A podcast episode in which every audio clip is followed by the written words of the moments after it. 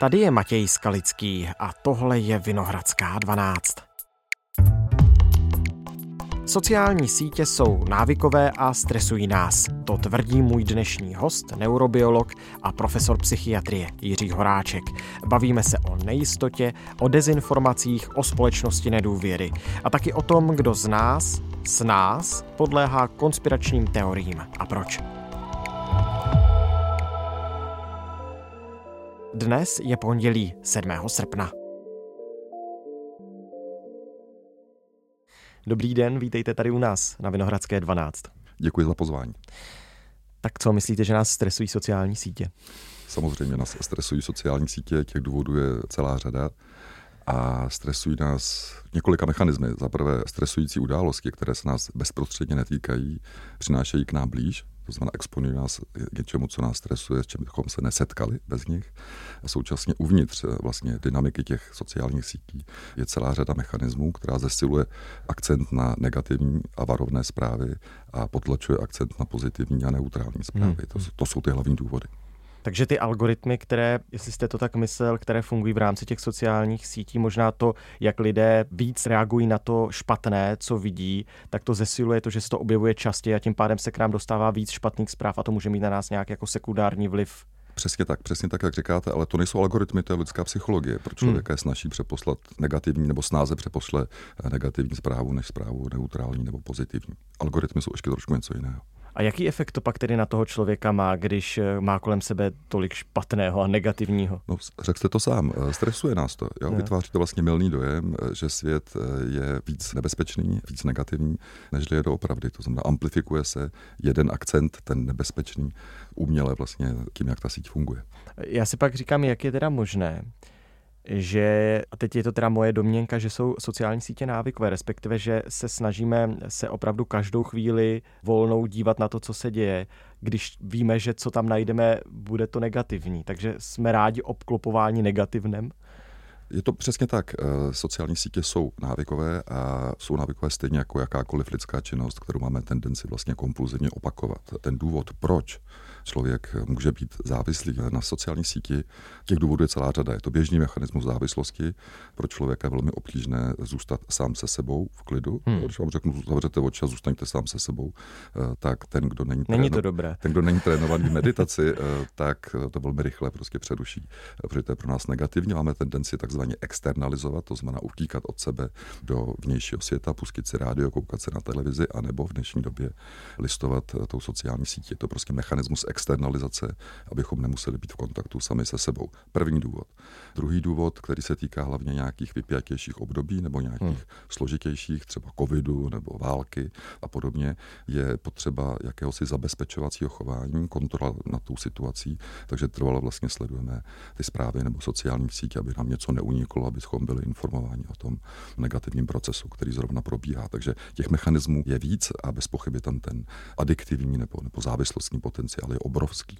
Pardon, k té externalizaci ještě eh, naráží to tedy na takový ten mechanismus být sami společně, který já znám třeba z mediálních studií eh, z podcastu. Totiž poslouchám podcasty, protože chci být sice sám, ale chci tam být s někým, nějaký, vytvořit si nějaký jako vztah na dálku. Eh, to je další, to je třetí, já bych řekl, že to je třetí mechanismus, takže externalizace pozornosti je jenom to, abych odklonil pozornost sám mm-hmm. od sebe a prostě na něco nalepil, co přichází z vnějšího světa, protože to je jednodušší, nemusím být v kontaktu sám se sebou a navíc to prostě přináší nějaké, nějakou zábavu, přináší přináší to řešení nějakých potřeby nějakého novelty seeking, to znamená hledání nových informací.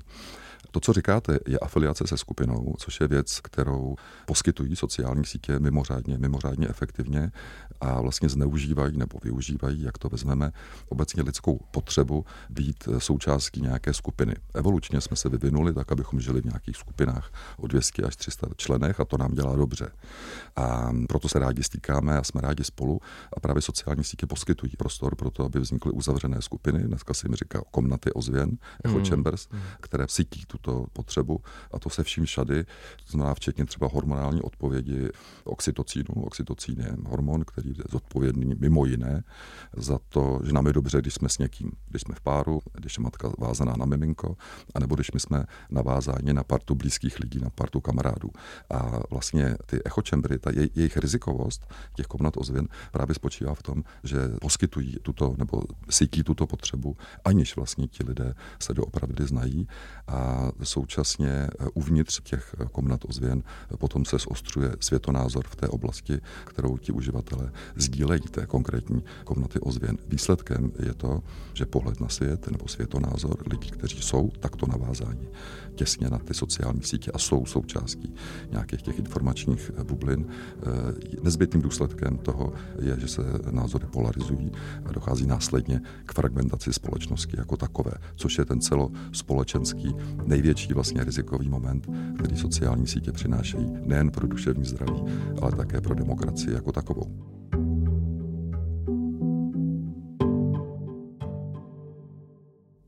Český rozhlas spolu s institutem Siri a Sociologickým ústavem Akademie věd České republiky před létem představil projekt, který jsme nazvali Společnost nedůvěry. A ono to trošku navazuje na to, o čem jste vy v tuhle chvíli mluvil, protože v tom projektu se mimo jiné ukázalo, že čím méně věříme v systém, v nějaké mocenské instituce, tak tím víc jsme potom schopni podléhat konspiracím. Proč říkám, že to navazuje na to, o čem jste mluvil? Protože lidé, kteří nevěří v systém, se raději budou uzavírat do těch echo chambers a budou ten svůj světonázor sdílet s jinými a ubezpečovat se v něm a tím pádem se ještě víc izolovat z té většinové společnosti. Chápu-li to správně? Je to přesně tak. Mě ty výsledky této studie nepřekvapily, potěšily mě a toho vlastního šetření si nesmírně vážím, že ho Český rozhlas udělal.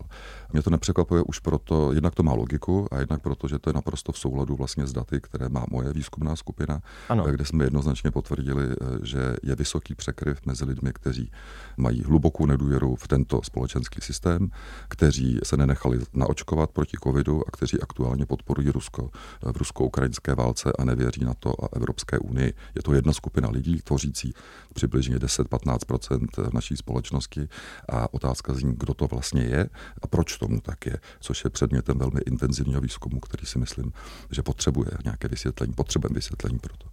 Dobře, a možná tedy aspoň jedním z těch vodítek může být to, že to jsou lidé, kteří i ve velké většině využívají právě sociální sítě a přes sociální sítě nabývají některých názorů nebo šíří některé eh, názory. Teď tak trochu poukazuji na tu takzvanou dezinformační scénu nebo scénu dezinformátorů? Eh, já myslím, že jsou to dvě věci. Za prvé sociální sítě nebo přítomnost v té komnatě ozvěn, jak jsem říkal, sama o sobě ovlivňuje světonázor člověka a zostřuje vlastně ta přesvědčení, polarizuje nás, což je spontánní, vlastně e, nikým jako nezaviněný, nějak záměrně e, mechanismus, který tam běží. Takže to je jeden tlak, vlastně, který na ty uživatele je.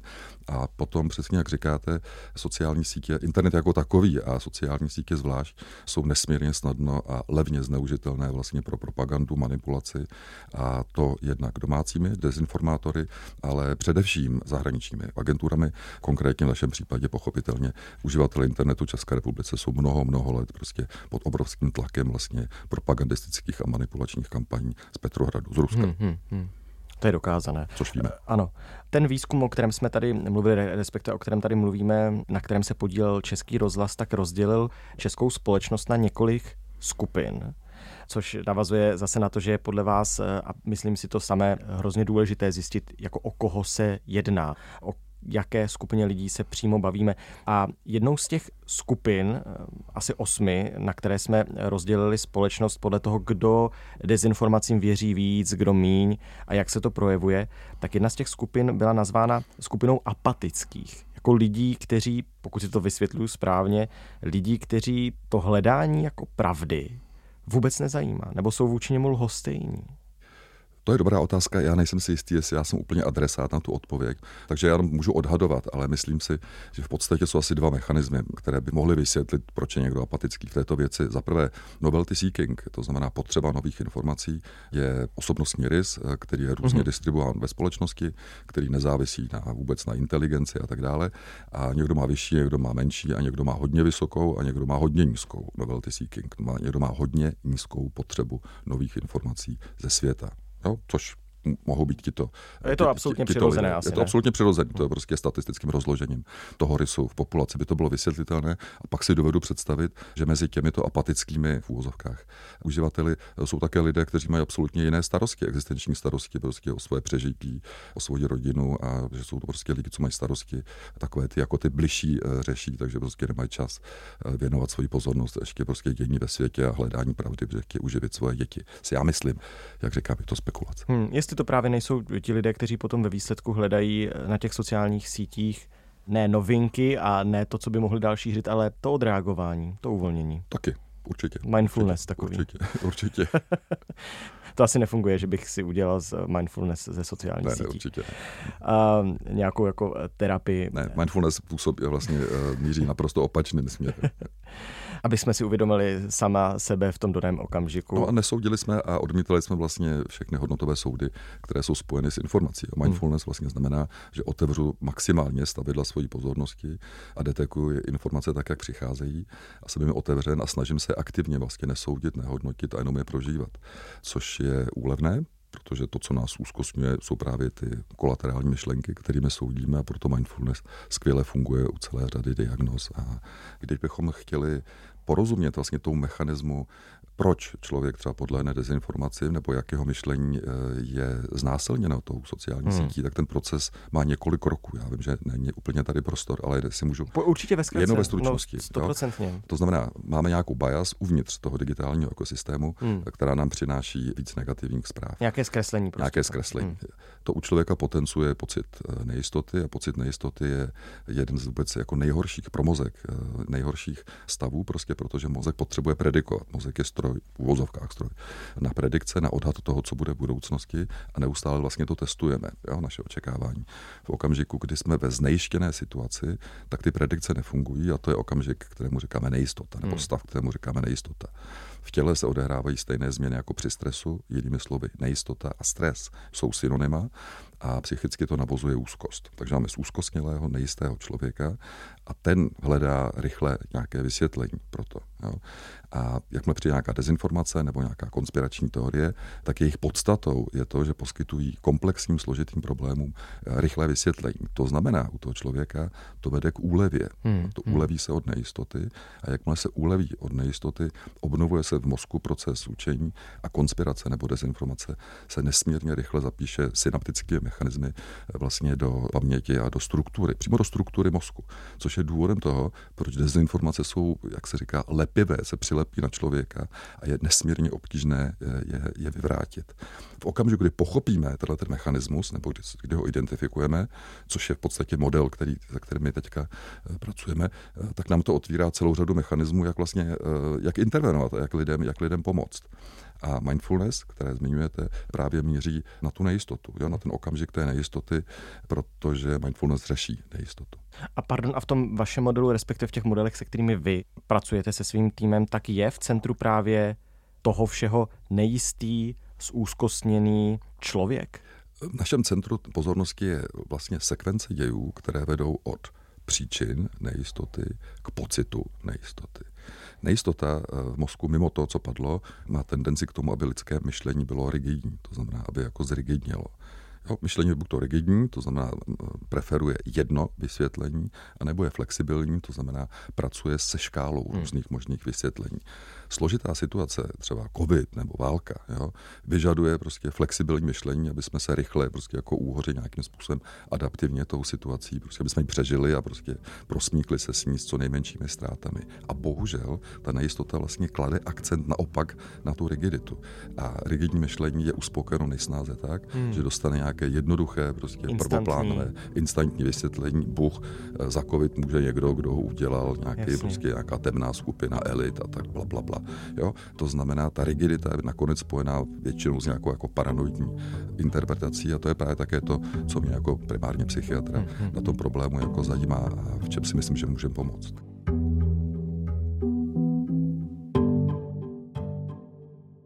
Já si to spojuji ještě s jednou věcí, kterou zase znám tedy z mediálního prostředí. My jsme se o tom loni v létě bavili s profesorem Igorem Lukešem o pospravdivé, respektive postfaktické společnosti. A já vím, že vy jste už několikrát zmínil v některých rozhovorech termín epistemická krize. jako krize z nějaké zkušenosti, z nějakého poznání. Souvisí to spolu? Samozřejmě to spolu souvisí. Eh, to, co dneska prožíváme, eh, se označuje různými termíny. Ty termíny míří de facto k témuž. Termín postfaktická souvisí s takovou trošku módou vlastně různých post eh, něco, poststrukturalismus, postmoderna, postdemokracie a tak dále. A odkazuje to k tomu, prostě, že prožíváme jako krizi fakticity, to znamená krizi fakt, se kterými se pracuje mnohem volněji a s nás nějaká lež zvítězí v, v mysli a srdci člověka. Termín epistemická krize zase odkazuje spíš jako k mechanismu, to, jak k tomu došlo. Epistemologie je teorie poznání a epistemická krize, ten termín odkazuje ke krizi poznávacího procesu, aby byl zcela konkrétní. Dřív, když jsme poznávali zprostředkovaně svět, tak jsme to poznávali z médií, které měly redakční rady. Redakční rady nějakým způsobem ručili prostě eh, za míru pravdivosti toho, co v těch médiích bylo. Teďka víc než polovina celosvětově uživatelů hlavní informace o světě získává ze sociálních sítí, jsme kde, žád, kde žádná redakční rada není, to znamená, že člověk napravdu považuje, nepovažuje kde co a k tomu odkazuje ten termín epistemická krize. Odpověď na naši otázku, ty termíny se překrývají, mm-hmm. ale každý akcentuje trošku jinou složku. Takže ta cesta k poznání, když bych to úplně schrnul, je opět nabourávána existencí sociálních sítí. No samozřejmě, samozřejmě. Sociální sítě hrají dramatickou, dramatickou, dramatickou roli negativní právě v této epistemické krizi, což je bez pochyby. Já se ještě musím vrátit k jedné věci. Vy jste říkal, že je teď předmětem dalších studií zjišťovat, jako kdo je v centru, ten člověk nejistý, zúzkostněný, jasně, ale jakých konkrétních částí společnosti se to týká. Dá se říct, jako kdo je náchylnější k tomu, aby se stal nejistým kvůli sociálním sítím? Parádní otázka. Jako Víme o tom hodně. Jo. Víme ku příkladu, že to až tak úplně nesouvisí eh, s IQ, mm-hmm. nesouvisí to se vzděláním. Známe celou řadu univerzitních profesorů, kteří vesele prostě konspirovali a šířili naprosté nesmysly. A s čím to teda souvisí? No, podle našich výzkumů je nejdůležitějším rizikovým faktorem tolerance nejistoty. Tím se vracíme k té nejistotě. Eh, tolerance nejistoty je osobnostní rys, který zase u každého je trošku jinak vyvinutá tolerance nejistoty.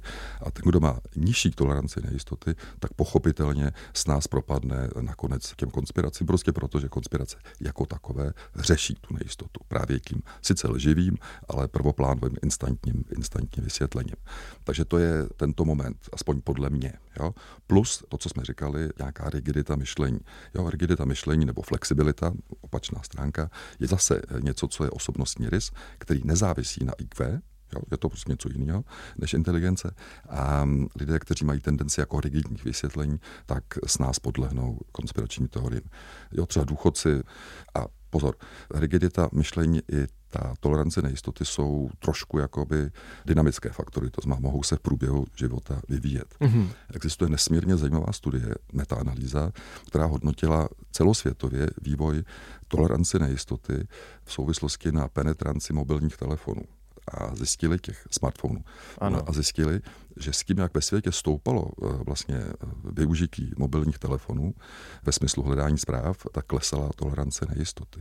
To znamená, eh, mobilní telefony, které používáme proto, abychom se koukali na zprávy a oni nám saturují to, čemu říkáme zajišťovací chování, zajišťují nám jako tu jistotu, to bezpečí, tak paradoxně, ale on to není tak úplně paradoxní, vedou postupně ke snižování toleranci nejistoty. Takže mobilní telefony jako takové snižují toleranci nejistoty celosvětově. Jinými slovy, to, co je důležité z toho našeho povídání dneska, a co já jsem o tom hluboce přesvědčen, je to, že většina vlastně těch lidí, kteří podléhají dezinformacím, nebo kteří je i šíří, když to nejsou ty jejich výrobci, že prostě jsou to oběti, jo, jsou to oběti toho systému, eh, systému ve smyslu digitálního jo. systému, tak jak je uspořádán, plus oběti prostě těch profesionálních dezinformátorů, kteří tam někde jsou, že jo, taky. Tak ta nejtěžší otázka na, na závěr, mm-hmm. jak s tím vším bojovat? No, Jak bojovat s nejistotou? Prosím vás, eh, když rozumíme tomu mechanismu, máme vlastně vytvořené nějaký kauzální řetězec, což jako pracovně máme dneska, tak nám to otvírá možnosti, jak s tím bojovat. A je hnedka celá řada jedna věc. Já jsem identifikoval asi osm nebo sedm těch kroků. Za prvé, mhm. samozřejmě teoreticky by šlo nějakým způsobem regulovat eh, digitální ekosystém, jo, což se nabízí, má to svoje pro a svoje proti a je otázka, jestli by to fungovalo. Eh, druhá možnost je eh, nějakým způsobem vybavit naše digitální zařízení tím, čemu se říká vodítka epistemické kvality, jo, což už by šlo, to už je jako nadějnější věc. A co to je? To jsou informace nebo metadata o té zprávě, kterou si čtu, které vlastně poukazují na pravdě pravděpodobnost, že ta zpráva je pravdivá, nebo naopak, že, naopak, že je vymyšlená.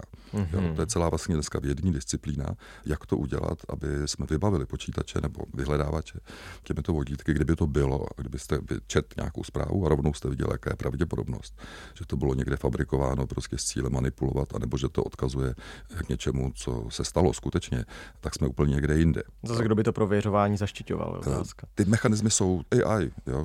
Další eh, možnost eh, je pochopitelně kultivovat eh, naší toleranci nejistoty, což je asi ta věc, která mě přijde na tom nejvíce jako atraktivní.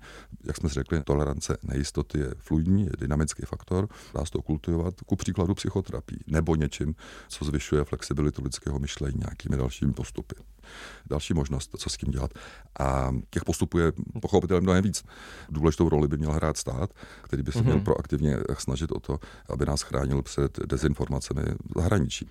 Další třeba parametr, který tam je, je právě ta potřeba být součástí nějaké skupiny. Jo. Řekli jsme si to, že já jsem součástí nějaké té komnaty ozvěn, eh, je pro mě jakoby výhodné, protože mi to zvyšuje oxytocín, protože mám okolo sebe tady partu lidí, kteří stejně, stejně smýšlejí. Kdyby jsme se snažili třeba nějakým způsobem posilovat afiliaci se státem, nebo s aliancí, nebo s Evropskou unii jako cíleně, jo, tak tuto potřebu eh, být součástí nějaké větší skupiny, která je pro mě, je to bezpečnější, když jsem součástí skupiny, s nás se ubráním predátorovi. Jako, jo, je to evoluční potřeba, tak pochopitelně taky méně snadno člověk podlehne nějaké takovéhle dezinformační skupince.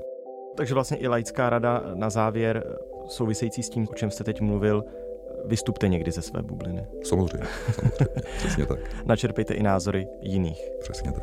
Moc krát děkuji za strašně zajímavé povídání a já hrozně doufám, že se k tomu zase někdy v budoucnu spolu dostaneme, že si sedneme a popovídáme si o tom, jak moc jsme nejistí a co s tím dělat. Jistě, děkuji za pozvání a těším se na příště. Tohle už je všechno z Vinohradské 12, z pravodajského podcastu Českého rozhlasu. Dnes s profesorem Jiřím Horáčkem, přednostou kliniky psychiatrie a lékařské psychologie na třetí lékařské fakultě Univerzity Karlovy v Praze. Působí taky v Národním ústavu duševního zdraví. Bavili jsme se o sociálních sítích, o nejistotě, o dezinformacích. Další rozhovory máme už s týmem Vinohradské 12 nachystané, najdete je na známých adresách i rozhlas.cz, můj rozhlas a i ve všech podcastových aplikacích. Naslyšenou zítra.